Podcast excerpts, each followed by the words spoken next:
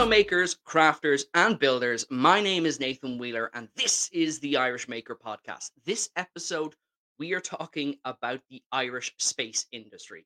Oh boy, do we have a lineup for you today. In the first great captain of the Enterprise once said, A sense of the unknown has always lured mankind, and the greatest of the unknowns of today is outer space.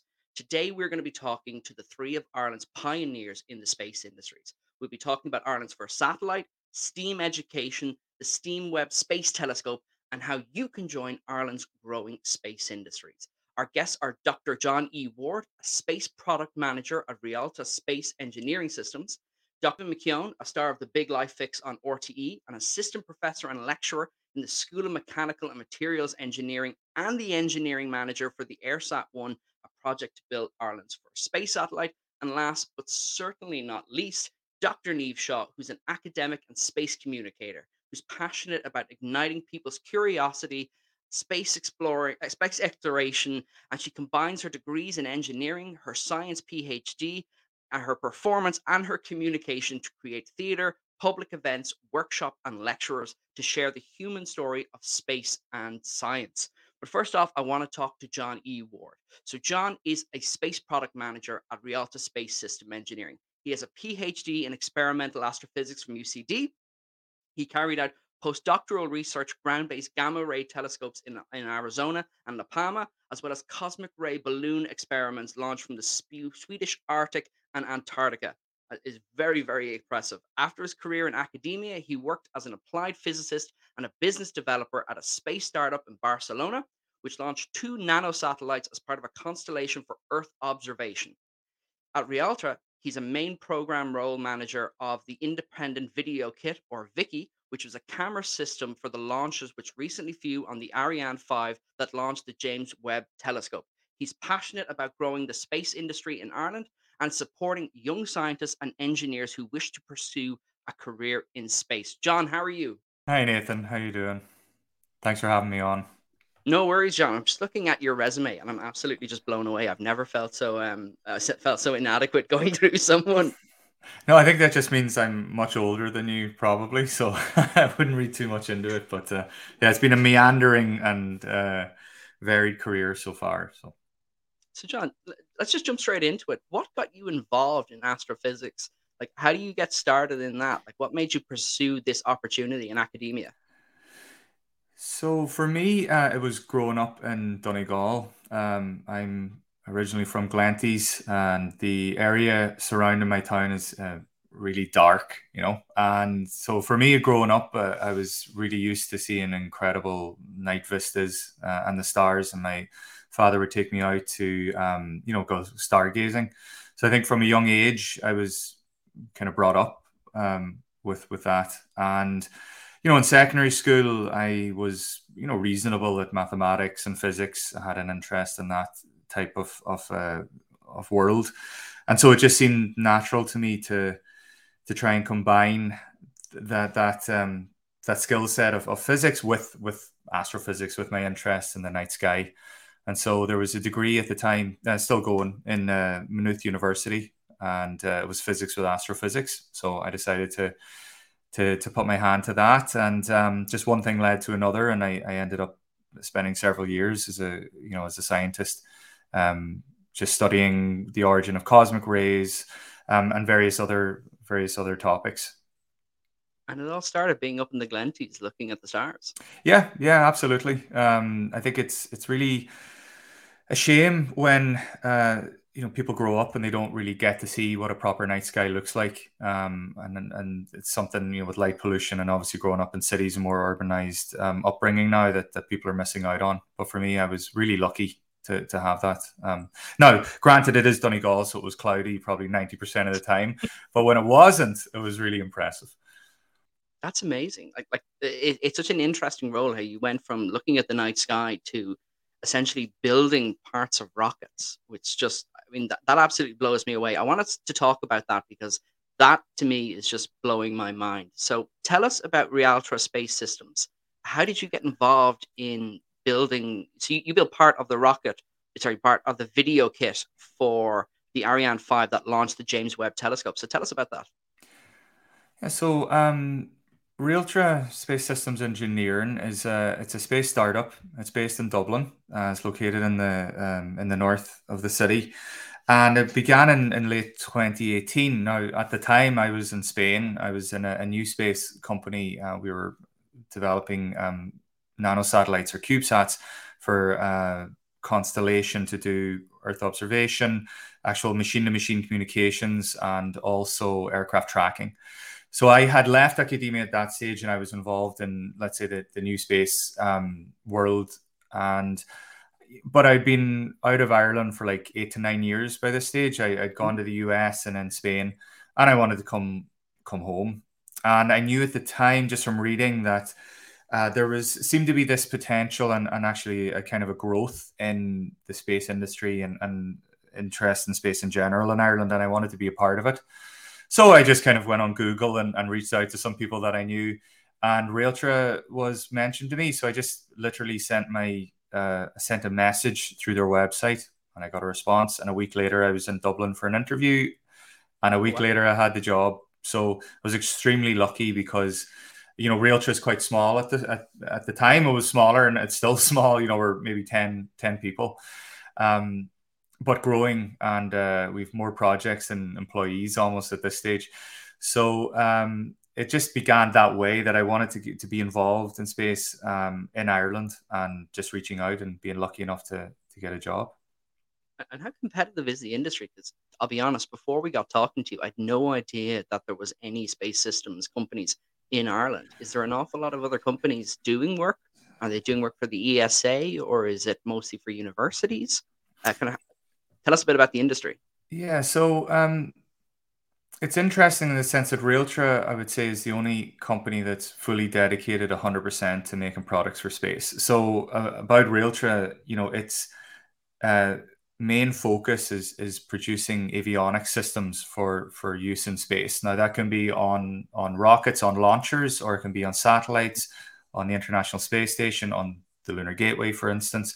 So Realtra itself has been involved in this video kit, which was a, a, a video, a high definition video system that we produced for the Ariane 5 and Ariane 6 launchers, which are the European um, heavy lift launchers. And um, but in addition to that, you know, we're involved in European Space Agency projects such as the ESA Plato mission, which is an exoplanet uh, hunter, um, and that's a, a, large satellite mission that we're producing a, a mission critical piece of hardware for it to control the temperature of the telescopes and basically focus them. But also, um, you know, we do stuff related to machine learning, et cetera, uh, and applications. So in that sense, we're quite unique. Um, however, the industry in Ireland in general, there's there's several companies, there's tens of companies at the moment that um, do projects with the European Space Agency um, which can range from producing some mechanical pieces for uh, the Ariane 5 launcher, for example, um, gyroscopes for satellites, uh, avionics systems as well for, um, you know, for let's say the Boeing Starliner is an example. So there's a lot in Ireland that's kind of underneath the surface uh, in terms of um, project work. But um, you know the the idea now and there was a national strategy launched by the government in 2019 a national space strategy. I think the idea is to, to really grow that and, and double the amount of employees in the in the industry mm-hmm. um, expand the number of companies involved with the european space agency. I think they want to have like a minimum of 100 at the moment it's i think about 60 to 70 um, so it, it is it's rapidly expanding and growing um, and i think it's it's a great time to be involved in the space uh, industry in ireland so there is great growth potential then for the Irish industry. Do you see an awful lot of people in academia or people in your company who are just really, really excited for this? Or is there kind of a small amount of growth? Or do you see the industry growing an awful lot in the next couple of years? No, I think um, I think people are really waking up to the fact, uh, even at the government level now, that um, space doesn't have to be this kind of inaccessible um, thing. Um, it's I think they see that there's a great opportunity for technological uh, advancement um, and also, you know, employment opportunities, high quality jobs in the country. Um, the European Space Agency, you know, Ireland contributes something like 20 million euro a year to the European Space Agency, and that money is supposed to return to Ireland in the form of contracts. So it's called the geo return policy. And so, actually, what we need is more companies to access and unlock that money. Because um, Ireland at the moment is a small country uh, with you know a, a, re- a, relatively small number of companies, and uh, we need to have more to, to unlock more of the the potential. So, one thing I think people are maybe seeing is that there's opportunities for themselves to begin their own companies in Ireland, and that's something I think I'm a, a huge proponent of. Is that instead of it being done by state actors or large incumbent companies, we really need to have younger people are, are not even younger people that are interested and, and driven yeah. uh, to start their own companies and try and um, uh, produce things for for space. So just one final thing. So as someone who's actually you built a part of the ariane the ariana is it sorry the ariane or the ariana? Uh, it's the ariane ariane 5 launcher for example so when you were building the uh, video kit system what were the main challenges in actually building that? Because obviously we're a show full of makers and i'd imagine there's a bunch of people sitting at home going oh, I'm sure that isn't that complicated, but I, I, I have a feeling it's probably immensely complicated. Well, it's it's in some level not complicated. Uh, so I, I, would take the point, especially in the, in the Realtra approach. So let's say when I when I talk about old space and new space, old space is let's say the, the traditional way of, of doing um, of developing products for space, which meant extremely low risk, but then correspondingly high cost and long schedule because you have to take a lot of time and you have to spend a lot of money to make sure that this thing will work 99.99999% of the time. And it's it's fair enough, you know, these things go into space, they're inaccessible usually. But what that mean was what that meant was is that the barrier to entry was extremely high because it took a lot of capital investment to get into that world. So you see just a handful of incumbent companies. SpaceX kind of changed the game because you know they were funded essentially independently by a billionaire, and kind of threw out a lot of the rule book about how things are to be done. They took risks; they were happy with higher risk, um, and they they folded that into a rapid development cycle. What that's done is it really shook up the way things are done, and then the introduction of the CubeSat format, which was essentially a, a great way to uh, reduce the cost of developing small satellites, uh, and then the advance of microelectronics and stuff really allowed um, universities to enter and small businesses to enter that space market. And that's, let's say, the new space side of things, which are, um, I would claim, higher risk, but lower cost and shorter schedule. Realtra lives in both worlds. So we do the new space side of things, which is the way we do that is we take commercial off the shelf products uh, that are usually for, you know, uh, automobiles or in flight testing equipment in, in aviation. And we what we do is we ruggedize those systems and prepare them to survive for the space environment. So the the complexity in terms of the video kit for us was taking these, let's say, COTS components, which are lower cost, but making them survive the extremely violent launch. Um, so you have to understand that when you're launching something on a, on a rocket, it's essentially a controlled explosion. Um, and then you have various things like vibration, shock from the fairings, which is the cone of the launcher being broken apart with pyrotechnics or pyrobolts.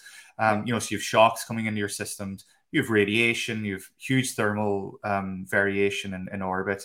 So you kind of have to test your system to make sure it can survive all that. So the complexity, I would say, in terms of um, developing for space from our side is um, testing. So one of the things that that came that's in Ireland and it did not exist in Ireland before was the ability to run a full test campaign from concept to delivery of flight units. And weirdly enough, it was the COVID pandemic that that allowed us to actually develop that that capability in Ireland. So we can do shock testing in Ireland now, thermal vacuum testing, um, vibration testing, all in the on the island of Ireland, which is something we didn't have before. So um, that's like a really um, that I would say that's the, the the part that we have to focus on a lot, and that's where our competency in Realtra comes from. Um, Thank you so much, John. To be honest, I want to get mm-hmm. straight into the space industry stuff in the uh, round table, but I'm going to just hold on there because there's so sure, much. Of course, of course, of course. I'm going to try and jump over to uh, David now. Thanks so much, John. No problem. So, David McKeown is an assistant professor and lecturer in the School of Mechanical and Materials Engineering over in UCD. His current research focuses on the modeling and control of large flexible aerospace structures and the testing and verification of attitude determinations and control systems for nano satellites. He's an engineering manager for EIRSAT 1, a project to build Ireland's first satellite. It's an amazing endeavor. He's a founding member of the UCD Centre for Space Research and of Dublin Maker and of the Science Hackathon, and you might have seen him on RTE on the show Big Life Fix, where Ireland's leading inventors create ingenious solutions to everyday problems for extraordinary people. David, how are you? I'm really good, Nathan. How are you? I'm good. I'm good. For the listeners listening, I met David uh, at Dublin Maker about four years ago, and he I had all these costumes out, and he just kind of wandered over, and he was like, "Cool," and then he kind of wandered off again, and then I kind of met him later on for a pint, and I'm like, "You thought my stuff is cool?" And, and uh, he's like, "Yeah," and I was like, "What do you do?" He's like, "I build satellites," and I was just like, "Oh, that's pretty cool as well." Your stuff is really cool, Nathan. I'm Tell sorry I, I, wasn't more uh, eloquent when I met you first. but I was concise, if nothing, nothing else. That's the best way to be. Uh, so tell me, what got you interested in mechanical materials engineering? So, so how do you go from starting off to go to university to be like, oh, I'm going to build a satellite? Oh, that's a long way. Yeah, so I I, I did my undergrad in mechanical engineering uh, in UCD. So how I got into that, I, you randomly pick something at CAO. It's I didn't have a clue what engineering was. You know, I, I mean, I had a kind of clue, but not not really. Just kind of uncle telling you you build bridges or something. Um, then I liked it, so I, I kept it up, and um, then I never left, which is the, the case of most academics. So I um, did four years undergrad and then four years for a PhD. Um, and during the PhD, uh, I was you kind of hit on there. I, I, was doing control of flexible systems, so things that are big and wobbly and uh, long and flexible. How, how we move them around without them vibrating. Um, and issue vibration.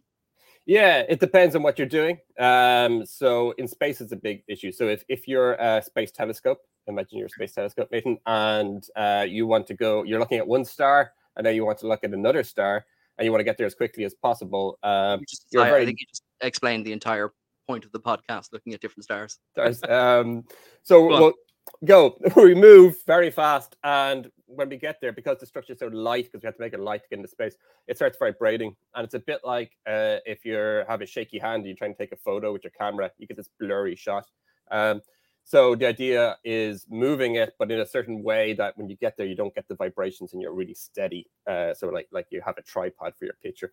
Um, so we're looking at that problem, but we're generally looking at space. And uh, I was at a conference with my my then PhD supervisor, uh, Willie O'Connor, and we'd given a talk about this uh, area. And at lunchtime, a guy from the European Space Agency sat down beside us and said, "This could be kind of handy for uh, space." And we went, "Okay." And uh, about ten years ago now, we got our got our first uh, space contract looking at a, X-ray telescope, IXO. It never got built, International X-ray Observatory. Um, and then we went and looked at some robotic arm stuff again, picking up things on Mars. Um, and the vibrations, again, you want to precisely pick up something or precisely drill something. You don't want the vibrations. Uh, which then led to looking at rocket engines and, and, and control of the actual rocket itself as it went to space. Uh, so the sloshing f- fuel inside and the flexibility of the structure, but how do you make the rocket go up straight? Um, which uh, that's that's kind of what we were doing, and then EIRSAT uh, came along, uh, which was this project uh, that was, was led by my colleagues over in physics uh, in UCD. Does it does it ESA Education have this fly your satellite program where um, you you you say we want to build a satellite and they go okay we'll help you a bit. We'll provide you the launch but you build the whole thing and we'll give you some uh, access to our experts. So uh, you see pitch for that and and won uh, one of these launches and that was five years ago. So they figured out apart from physics physicists, we need some engineers to build this. Uh, so I came on board uh, with some of my team, and we've been doing this for the last while. Um, that's got into actually building our own satellite, as opposed to building part of it or looking at a control system. Actually, taking over the whole thing that you you have you're responsible for every part, uh, which is a different type of engineering. Um, yeah, so that's how we kind of kind of fell into it a bit. Uh, I guess when I started my PhD, I didn't know we are going to end up doing this, but it's it's good fun. So we've been just going along for the ride. Uh, and no one's figured us out yet, so we keep, we keep going. Yeah. Tell me, for people who don't understand how satellites work, and um, myself included. How do you go about building your own satellite? Because I guess when I think of kind of uh, them building spacecraft or satellites, I just think of these hyper clean rooms and people in like these little suits and everyone just running around and scientists everywhere. Is that really how it is, or is it more nuanced? Uh, we do have two clean rooms. Uh, yeah, so uh, we there's a it's not it's it's people in hoodies and jeans um, building it in in labs. Most of the time, we're not in the clean room. Um, so you go, uh, you you make your design. Uh, so in in on on paper or more, on computer. Um, you say this is what it's going to do. It's going to get this hot. It's going to need this amount of power. It's going to communicate this way. It's going to do this thing. Um, and you write it all down and you have design review and some experts say that's rubbish and that's good and that's bad and then you go on based on once you pass that when they're kind of happy enough that maybe most of it works or the idea is good or you can build it but you still have to fix and solve a lot of things you go on to actually start starting to build it um, so we have uh, it's a clean room in physics there's a clean room in engineering so the clean room in engineering we built this year and it used to be a kind of a walk-in fridge uh, kind of thing, uh, which is now being converted into a clean room. So when in the kind of makery hackery side of things, um, we go and put a filter in that and, and, cleaned it, and now have a lovely clean room. Uh, there's a there's a kind of once you get it to the right level of dust, it's a clean room basically. Um, and then over in physics, we have a proper clean room uh, there as well, which which was was actually meant to be a clean room. Um, so when we're assembling satellite, we're in there so anything that that's actually flight hardware or uh, we built what we, we built two models we built a engineering qualification models which is the kind of twin of it uh, that we we built first and tested and then we build the flight model that actually goes to space so if, if either of those were getting worked on it's in the clean room uh, outside of that we, we are kind of demo models if we're building a new part we can just do that on a lab bench and, and kind of test it with normal normal dust that happens in the university lots of it um, and what's the satellite actually going to do it's going to do lots of stuff. Um, it's going to do three has three payloads. Um, so one is a gamma ray burst detector, and we call it GMOD. Uh, so when big explosions of of uh, neutron stars or black holes doing stuff in the universe, uh, that travels all the way across into a kind of crystal that's in our satellite, which generates light. Then we see that light, and we can detect these gamma ray bursts. Um, so that the physicist guys are, are interested in that. Um, we have a thermal coupons on top. So these kind of uh, uh, pieces of material that have been coated very specially that have very good uh, thermal properties. Um, they're made by a company called ENBIO, uh, who have also coated Solar Orbiter, which is an ESA project that's that's on its way to the sun. Um, so we're testing how, how well they work in low Earth orbit. And then we have a thing called wave based control, which was actually topic of my PhD. Uh, but it's how we control the uh, satellite while it's in space. How do we orientate it? So we can turn EIRSAT into a magnet because we have coils uh, going around our solar panels, uh, and we put electricity through a coil. You get a magnet, and then the Earth is also a magnet. Um, so if you repel or attract based on how you, you put the electricity through, you can turn your satellite using magnetic forces uh, up there. And how much you should electricity you should put in to, to twist it. There's an algorithm uh, in there, and that's we call that wave-based control. So we're going to test that up there. Uh, so the three main payloads. We also built our antenna deployment module, which is at the bottom of our satellite. Um, there is so cubes. It's a CubeSat, so it's about. Uh, can you see my hands? It's about that big. It's 20 centimeters yeah. tall, uh, 10, 10 by 10 centimeters uh, on the other sides. It has to be all of that form factor, but our antennas come out much bigger uh, to uh, communicate. So we coil them up and store them in the bottom of the satellite, and then after it gets launched, uh, up in space, uh, they they spring out. Uh, so we built that mechanism as well. a bit like Johnny was saying, we had to space qualify all that, so we had to shake it and bake it and make sure that it's it'll survive at launch.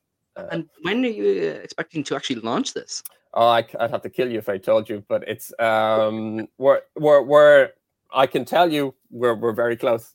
we're very close. So I can't actually tell you exactly publicly now, but uh, yeah, we're we're we're planning over the summer to to be to, to be pretty much finish this satellite and, and then the launch not not too far after that. So we're basically being five years working on this, uh, and I don't think we'll we'll get to year six. Um, so yeah, we're getting to the the real meat of it. So at the moment, we're assembling the flight model. Uh, we're integrating it, is what we call it. So we we're, we're we have all the parts it's all being kind of tested on, on a what we call a flat sat. So before we assemble it, we have a kind of a board level on a table, all connected up, and we bring it together into the full satellite. Um, and then we're yeah, when I say shake it and make it, so we, we vibration test it, we put on a big shaker and, and, and shake the daylights out of it. Then we put in a thermal vacuum oven, heat it up, cool it down, um, and make sure everything works. And then it, it gets qualified as, as a full satellite then. Um, and then it's about a lot of documentation. But how do you build a satellite? You write a lot of documentation. Um, is, is, that so? We we've written so much. Uh, so everything has to be proved. Uh, all, all, the analysis that's going to survive on paper, that has to survive on test, and then um, operations. So we have a ground station uh, on the roof of the physics building, um, and we'll probably have a lot more. Uh, so we'll have some uh, all over the place, and we, will probably tap into something called the SatNOGS network, which is kind of distributed uh, ground stations all over the world uh, that anybody can build and get data back down. Um, so we have all operation phases. Once we launch, then we have to someone has to actually look at the data and make sure everything's working okay. So we have a big operations manual that's that's tick uh, that we wrote. I just have one final question for you before I um we head out to the next guest. I saw on Instagram there the other day you were getting something laser etched onto the satellite. Um, oh yeah. What was going on there? Yeah, well, we work. We're we're kind of we're big on our public engagement side of things as well. So we we uh, we worked with uh, some uh, junior cert libraries, uh, especially in, in deaf schools, and we wrote. Uh, they wrote the students that came in uh, were writing poems around EIRSAT and, and space, uh, and amazing. working with uh, UCD, uh, the poetry there, the creative writing department, um, and they curated the, a poem uh, basically uh, taking lines or words and stuff from all these uh, junior cert uh, poems and made a, a, kind of one poem. And then that got etched onto the bottom of the flight model now in a kind of uh, Emer Boyle, the artist in residence in UCD, in kind of a tentacle kind of shape. But that's the words of the poem on the back. Uh, on the other side, that's on, on this antenna deployment module, which is the, the last bit. Uh, on the other side of it, the names of those students and, and the names of the team are etched in. So uh, yeah, it's kind of that's amazing. Listen, That's David, cool. thank you so much. I want to chat more about that, about the satellite in the round table, but I'm going to pan over now to Dr. Niamh Shaw. Dr. Niamh Shaw is an academic and a space communicator who is on a mission to see the Earth from space in order to share a totally new perspective of our planet and of ourselves. Through her work with STEM, STEAM, and mainstream audiences, Niamh has witnessed firsthand how understanding space better can awaken in us our shared human endeavor at the heart of science, making life on this planet better as a collective. Since uh, consolidated by our qualification in practical science, communicating from Cambridge University, Niamh's work firmly places the legacy of David Attenborough into ordinary people's hands, inspiring them to take ownership of a part of the world and seek to change it for the better. Niamh, how are you? I'm grand. I'm actually dosed with a cold. I'm sorry. I'm quite croaky uh, Nathan. so please excuse me. Sorry for my voice. no worries at all. Listen, I want you to, if you can, tell us what being a space communicator is all about. Well, it's kind of, excuse me, it's kind of what I want to do. You know, it's um, it's something I've always wanted to do from from a really young age. You know, I'm too old to be an astronaut. I don't have what it takes to be an astronaut. So, so how can I fulfill my own personal dream? Um, how can I bring it to life? The, the parts of me that come alive when I when I think about space, and I guess it's combining my ability to connect with people.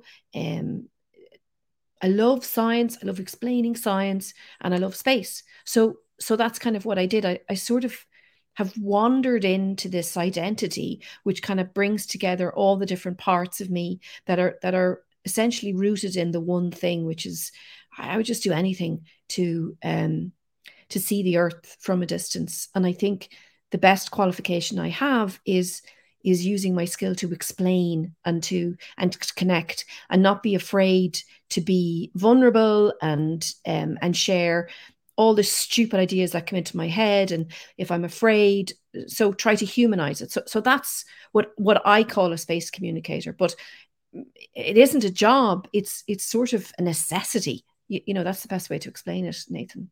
That's a great way of looking at it. So you obviously left college, you've got a background in science and you yeah.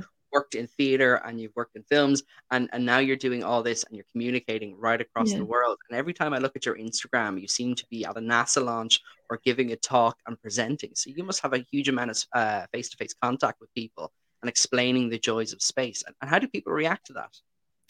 I love it. Um, people are great. Like ESA have really um it's it's thanks to ESA, you know, the European Space Agency yep. that all that's possible because they've added me as part of their media, you know, because they they really like what I do. So it's thanks to them that I'm able to get to NASA because I'm there not not just as sort of a randomer, I'm there to communicate what's what's happening on the ground. Um, and I think people like talking to me because I'm not threatening. I'm not trying to be a reporter. I'm not trying to be technical. I'm always trying to think of ways of explaining something and um, using words that are outside of the of the dictionary of, of space and science because I'm always thinking about the person who has just sort of happened upon this conversation and they're interested but they don't really know if if this conversation's for them or not. So so I I try to use everyday words. I try to find everyday analogies and and ways of breaking down any fears that people have around the subject of space or science.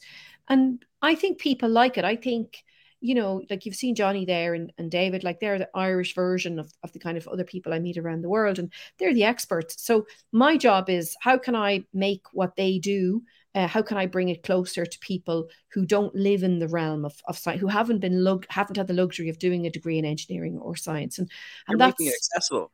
Making it accessible, yeah. I mean, it's um, you know, lots of people do what I do, but I think the difference is is that the way I'm trying to go about it is probably a little bit different than than the way most people go about it.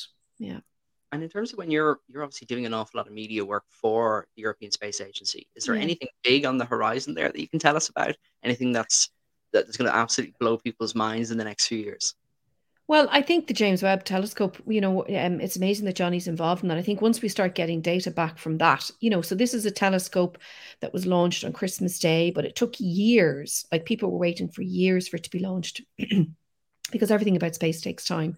Mm. And this is a telescope that promises to really answer the bigger questions about understanding the story of our universe. As humans, we have a tendency to put ourselves at the center of everything, you know. So when I was in school, I was told that we were the only system of planets around a star. And once they started using stronger telescopes and started focusing at different constellations, um, you know, in our night sky, they realized actually most stars have planets around them. So we always have to keep changing the story. And we really feel that with the James Webb telescope, because it uses infrared light and the and the different um, um, light recording mechanisms that are on board called spectrographs and spect- spectrometers, um, they're going to be able to look much further and much deeper into the early stages of our universe, which they believe may change the story that we're talking about and about the age of our universe and and all the different stars and how stars are formed and everything. So that's going to be huge. Another big one is and i was there for the rollout of this of the spacecraft but it's still it's still no further on like is the um we're eventually going to get back to the moon and I was lucky earlier this year um, on St. Patrick's Day, they rolled out the rocket that's going to make that happen. And on top of the rocket was the capsule that's going to have the astronauts on board called the Orion capsule, which is which was partly built by um, the European Space Agency. And um, they're still in the testing phase of that. They were kind of hoping that they'd be further on than that, but they're hoping, I would say, hopefully by the end of the summer or maybe September, they're going to launch that and orbit the moon and then bring it back in a kind of a 20 or 40 day uh, round trip and if that's successful, then they're going to put a crew on the Orion capsule and they are going to orbit the moon and come back down. And on the third trip, and all of this, these missions are called Artemis, which is the which is the sister of Apollo, um, they will eventually put people back on the moon. And the very first woman will be on the moon finally. So that's huge. And that's going to kick off a whole new phase of human space exploration where there'll be a permanent space station around the moon and then ultimately um, a habitat for, for, for research purposes. And all of that is about us ultimately sending people to Mars for us to understand what happened that planet and, and and how similar is it to Earth or is it similar at all, you know? So these are huge things, but everything about space, and you've heard about Dave and you've heard about Johnny, everything is is is on a much longer scale than what we're used to. And that's a given. And so um, you just have to be patient, but amazing things are coming. And, and, tell me, as a woman in the industry, how have you found it? Um, I, I, guess when we think of astronauts, we, we, tend to have this very masculine kind of uh, yeah. of it. What is it like being a woman, especially in the European Space Agency? Well, the lovely thing is, like this year, they they or last summer they had a call for their astronauts, you know, and they're. I was talking with the Director General Josef Aschbacher, and he um, they're going to be announcing their final selection. They think they have about six or eight um, in November, which is when the ministerial is. The ministerial is when the European Space Agency decides together, using all the different member states, what they're investing in and what their priorities are. And at that meeting, um, they're going to announce who the new batch of astronauts are. And he was saying that they're down to the last 400. And at the moment, it's 50 50. It's 50% women, it's 50% male. And that's huge because I think, Nathan, the reason why I have come to all of this quite late in my career is that even though I grew up in a house where it was perfectly normal as a girl to be an engineer or as a scientist, I didn't see a female astronaut. For some reason, I didn't know about Valentina Tereshkova, who's the first woman who went into space in 1962. And I hadn't heard about female astronauts growing up. We didn't go to NASA, we didn't do those kind of holidays as kids.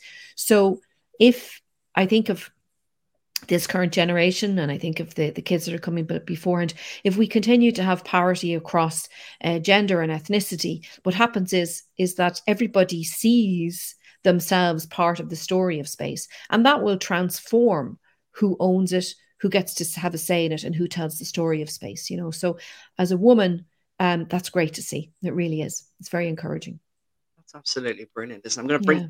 everyone back in here. Okay. So many questions that I want to ask everyone. Uh, so, guys, I want to jump straight into it. Thank you again. It's, my mind is absolutely blown. Like you're hearing people talking about, oh yeah, I build satellites. And, yeah, I just build things on rockets, and I'm going to NASA every other day. It's it's it's so out there for an awful lot of Irish people that they're probably thinking like, oh, that's that's not something we do. So I want to ask this question. When we think of space and exploration, the mind usually jumps to NASA in the States or Baikonur Cosmodrome operated by Russia, or the emerging player on the scene, China, we generally don't think of Ireland as playing any sort of role in the space industry. So, how true do you think that is in terms of public perception? Because you're saying there's an awful lot going on. But I guess for a layman like me, it just seems like that it's so far removed from Irish society. Steve, you want to take us?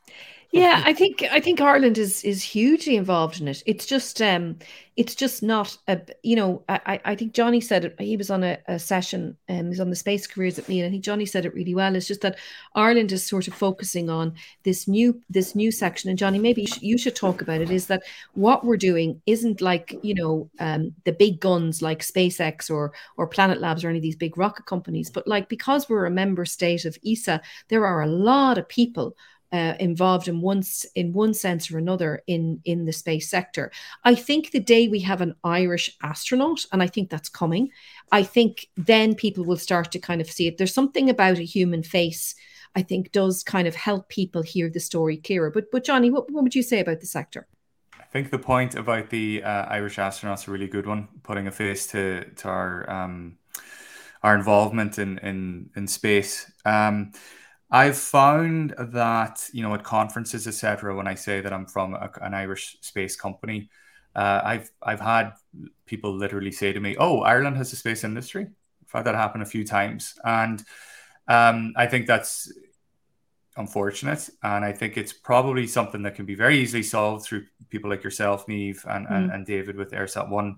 Um, that we we just will need to make more noise about everything, and that's certainly a name I have, and it's a name of Realtra as well, to actually not just be uh, a company, but to be, uh, let's say, a pioneer on an example of um, Irish space industry. And that's something we're very proud of. So I think we can do more for sure. And um, I'm just glad that people like Niamh are, are making those sounds. Yeah, I mean, I, I find even the awareness of, ESA, European Space Agency, it can be can be quite low. Uh, so a lot of people, are, oh, so you're doing stuff with NASA? And I'm like, who are they? Are they the American ESA? I, I don't I don't understand. So uh, yeah, that we have our own space agency that we're, we've been part of for, for many years, and and it does a lot of cool stuff, and there's, there's been Irish people involved.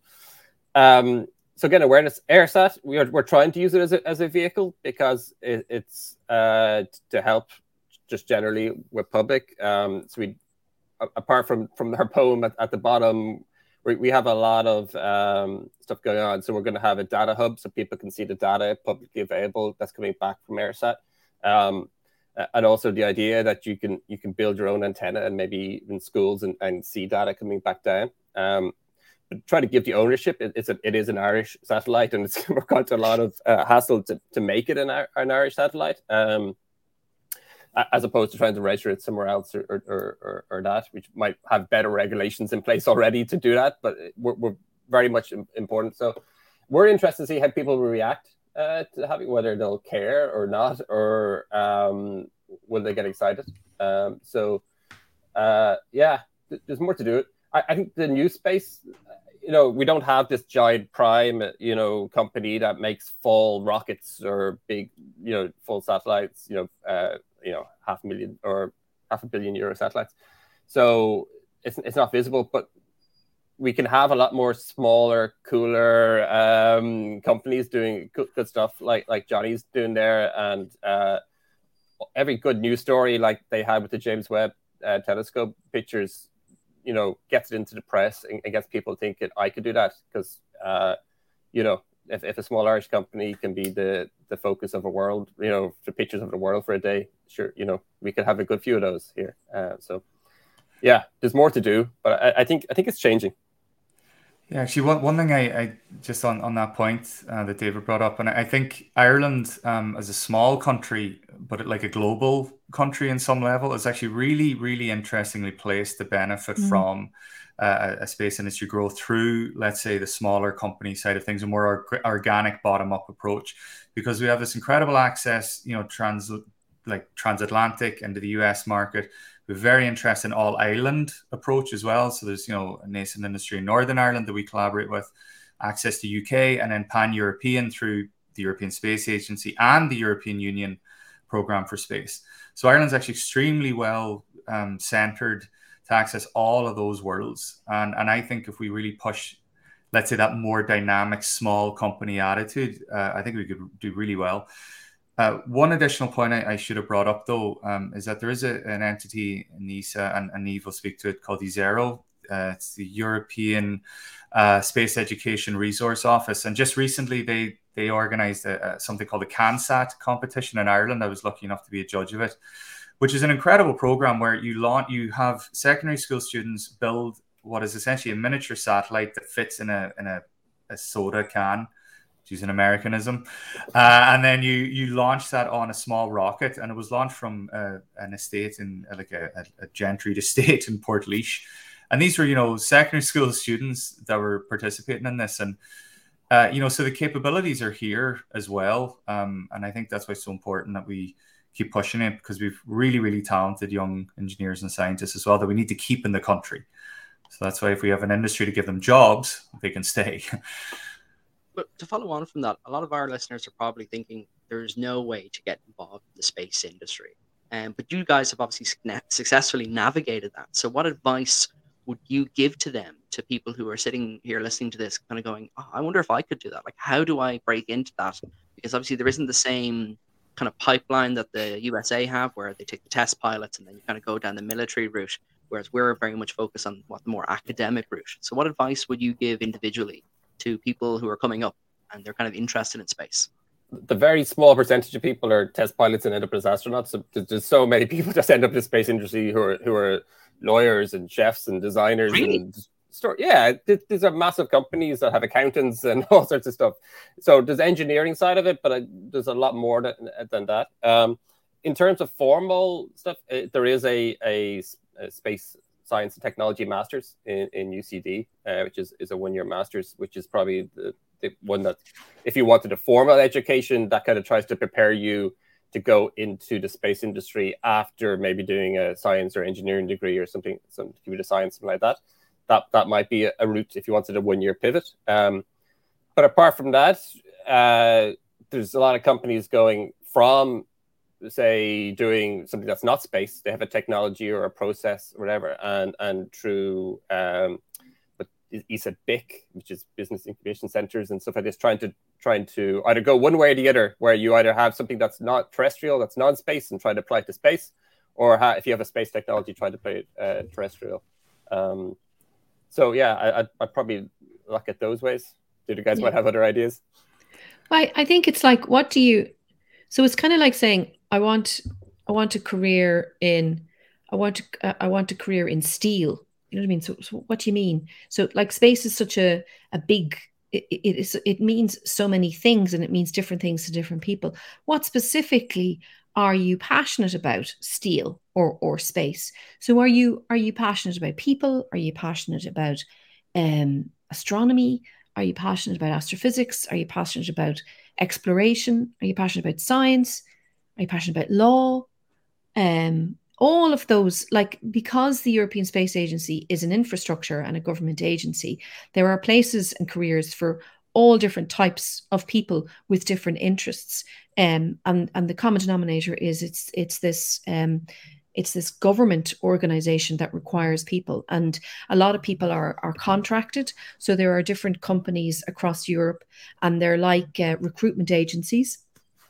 And they and they advertise and sometimes they're looking for engineers sometimes they're looking for scientists sometimes they're looking for communicators uh, writers lawyers accountants. So you subscribe to these different uh, recruitment agencies and you and you can you know you get your updates and you can get your um alerts and stuff and things like that. So it's it's becoming um, a more mainstream sector to to work in, and it and it's really about why space what is it? You know so, so i go back to it, it, doesn't have to be space. It's like what are you most passionate about? What are you most curious about?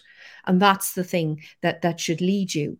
And i think when you talk about something that you're curious about what people what most people do they go oh i know jimmy jimmy jimmy mcgrory. Sure he he works down the road and sure you should talk to him. And that's what happens. When people hear what you're passionate about people just want to help you. So so be upfront about it and talk about the thing that you want to do and just get busy and and um and if it's a formal career then all the easier and like what david's saying like do one of those sort of um courses that will completely align you and connect you with the network that will formalize um, a, a, career path for you. But even if you're coming to it late in life, and even if you have um, a qualification in something that you don't feel is directly scientific or engineering, that doesn't necessarily mean you don't have a future in in, in the space sector. Yeah, and just just on that, actually, um, from my experience, reaching out to to people yeah. um, is is a big one. Um, just being willing to send an email, a cold email to a company and expressing your own interest and seeing, you know, is there a possibility of, of an internship or some small project work or coming in to visit, to talk to people and building that network, I think is crucial because people are more than willing. Usually, I've never had a negative experience to sending an email, uh, you know, so I, I think that people are, are really willing when they see someone that's inspired and interested and want to see how they can contribute to, to try and support that. So as a follow-on to that, uh, I think David made this point. He was saying uh, ESA, and then he went European Space Agency because there's an assumption that people probably mightn't know that, and we kind of we feel that we need to spell it out. So the ESA is obviously operating with less than a third of the budget of NASA. But how does the work it does compare to, let's say, Roscosmos or the Chinese Manned Space Agency? Like, is it comparable work, or kind of how are the different space agencies operating? I I think it's holding its own. I mean, it's it's one of the, you know, um, I was talking to the director general last week, and he was saying that NASA were saying that they're one of their key global collaborators now. I mean, you know, the European Space Agency have their own funded um, science um, missions. You know, um, Rosetta was probably one of the most successfully communicated missions I think there that ever was, and I think it's really helped all um, space agencies understand how to tell um, tell the story of quite a complex science mission to the general public. And Rosetta was a mission where they had a probe and they landed it on a comet.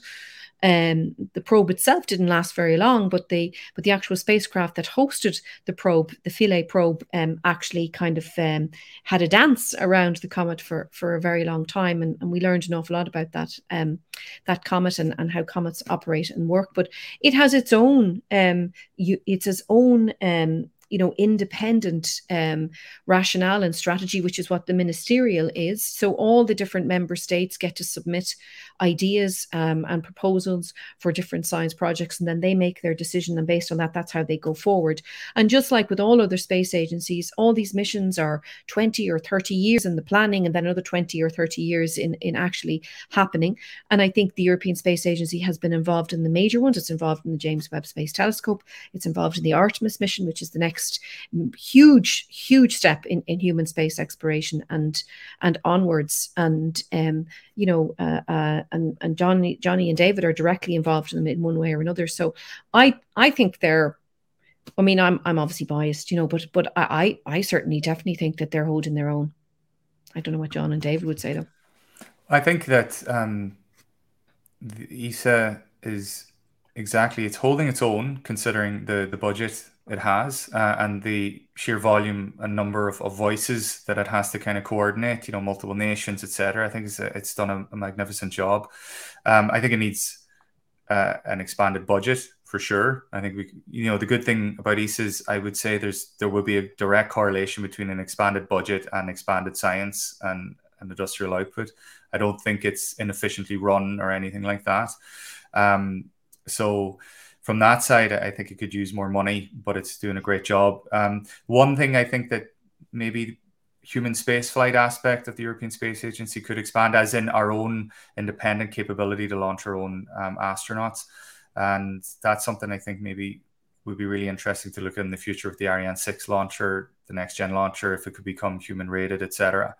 Um, but otherwise, I think ESA has its own interesting niche scientific work as well. And it shouldn't be just a NASA two; it should be a European, uh, the you know the European vision for it. And I know sustainability, et cetera, is a huge part of that as well. So. Yeah, I, I think ESA struggled from not being around in the you know the 60s and the golden age, and where people think about you know Apollo and the space race, and, and that's why people think maybe Russia and, and, and America. Um, it was also quite weak on branding. It's got a lot better over the last couple of years, and people like Niamh helping a lot. But it used to be that you could buy, you know, NASA hoodies and pennies, but you can't buy ESA stuff, or you couldn't even buy an ESA hoodie when you went to ESA technical headquarters, and, and, there was a shop that was open for an hour that you could buy. That's right.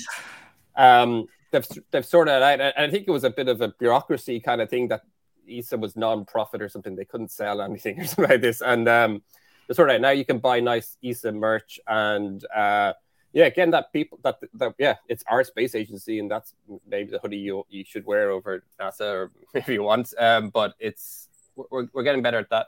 Um, the moon will help again. I think, like Niamh said, if you know that hopefully will will capture the stuff, and, and actually we're doing some moon dust uh, project for ESA on with robotic arms and, and stuff like that. So there's, there's a lot of that that money. If ESA is involved, which means contracts go back to companies and universities, which means some of them are coming back to Ireland, and we get to capture the imaginations of people by having robotic arms and throwing moondust at them. So, uh, yeah, I, I, think it's. I hope the ESA brand is going to grow over over the next while, and that that'll help people uh, feel ownership in Ireland over over that.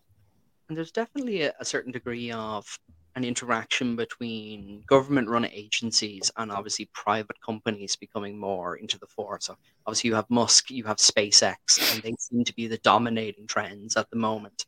Uh, they grab all the headlines and they seem to be the the, the real pinnacle of or at least the perception is that they're the pinnacle of space engineering. How true is that um, from people who actually know the industry versus what's just communicated to the general public?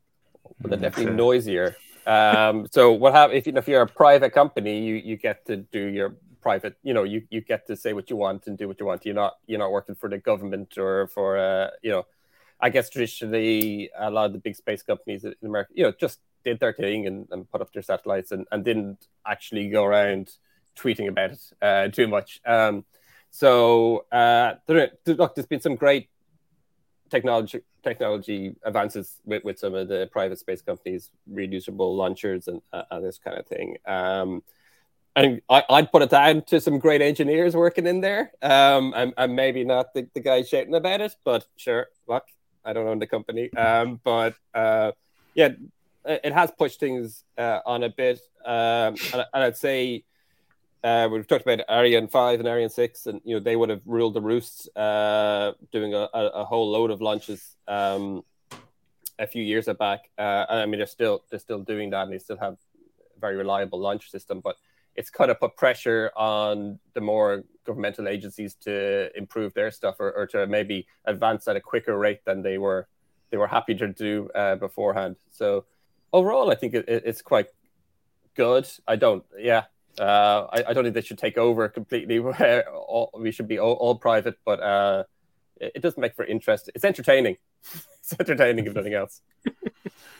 I think there's um, a part of this that's that's becoming interesting that I'm seeing in the industry from let's say the, the quote unquote incumbents. So you know your large uh, satellite integrators and launcher companies uh, that they're in a sense kind of beginning to outsource their innovation or partner with smaller dynamic companies who are capable of, of kind of moving faster. Um, and so that's going to be quite an interesting hybrid approach, I think, going forward. Yeah, I think you know you can see that on the ground. Like, um, I'm kind of just echoing what Dave and, and Johnny have said already. But yeah, the public-private partnerships are sort of, I, I think, they're really helping um, accelerate things. Like, it's been very interesting watching what I saw the rollout of that rocket, the Space Launch System or SLS, and and how slow the pace of the development of that has been in comparison to seeing Falcon 9 and um, and the Starship uh, uh, you know from from from SpaceX happening. And that's the difference between having you know shed loads of money and focus and not really having to tick so many boxes when you're when you're working on behalf of a government agency versus a commercial enterprise. But I think both have to exist.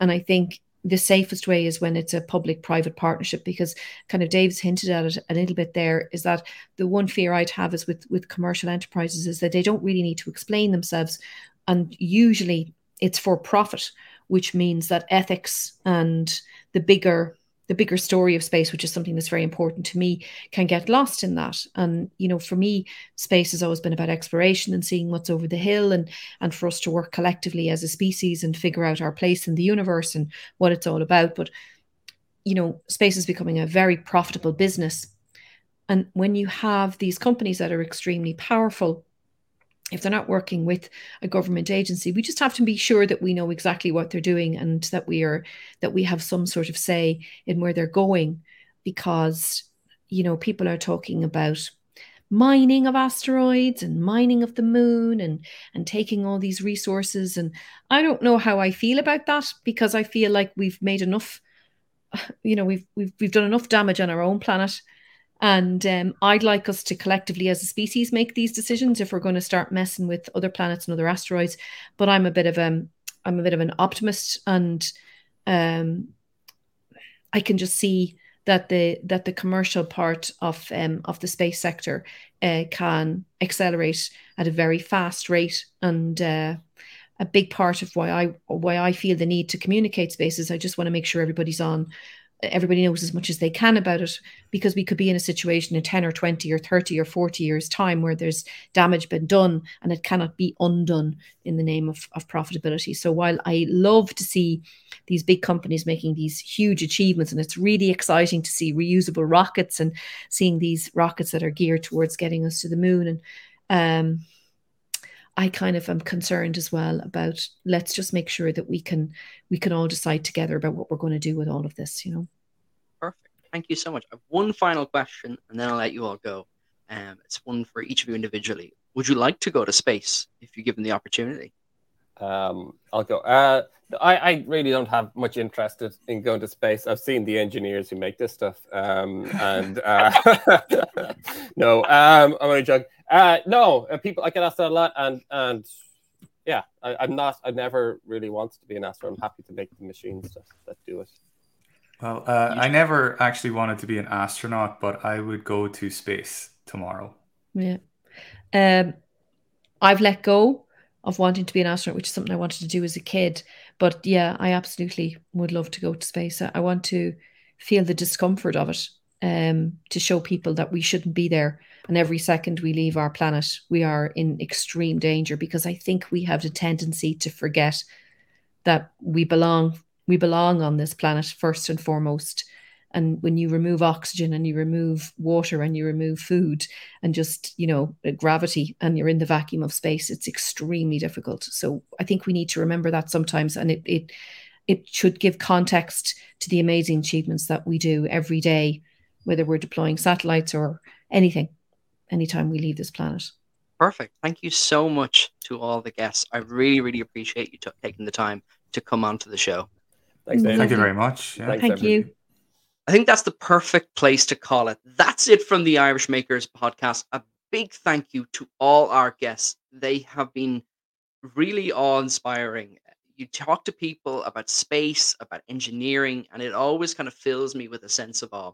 I want to thank our sponsors, Coding Grace, to Vicky Twomey Lee, who manages all the production for the podcast, and most importantly of all, to you, our listeners. You can follow the Irish Maker podcast on all social media or Twitter, Instagram, TikTok, YouTube. You can find us anywhere and you can listen to the spot the podcast on Spotify, Apple, or Anchor, or as I said, watch it on YouTube. We release all new episodes every second Thursday, and every week we release the Maker News Roundup, where we keep you up to date on all the Maker news happening right across the island of Ireland. If you are a maker and crafter or builder and want to be featured on the podcast or any maker news that you have, you can contact us directly. We are always interested in new people. That is season one of the Irish Maker podcast wrapped up. Thank you so much for all the guests who've appeared on season one. We were going to take potentially a little break. We'll only have a mini sode out, and then we're right back into season two, where we are going to be talking to the most amazing crafters and makers and builders from all over the island of Ireland. Thank you so much. And until next time, live long and prosper.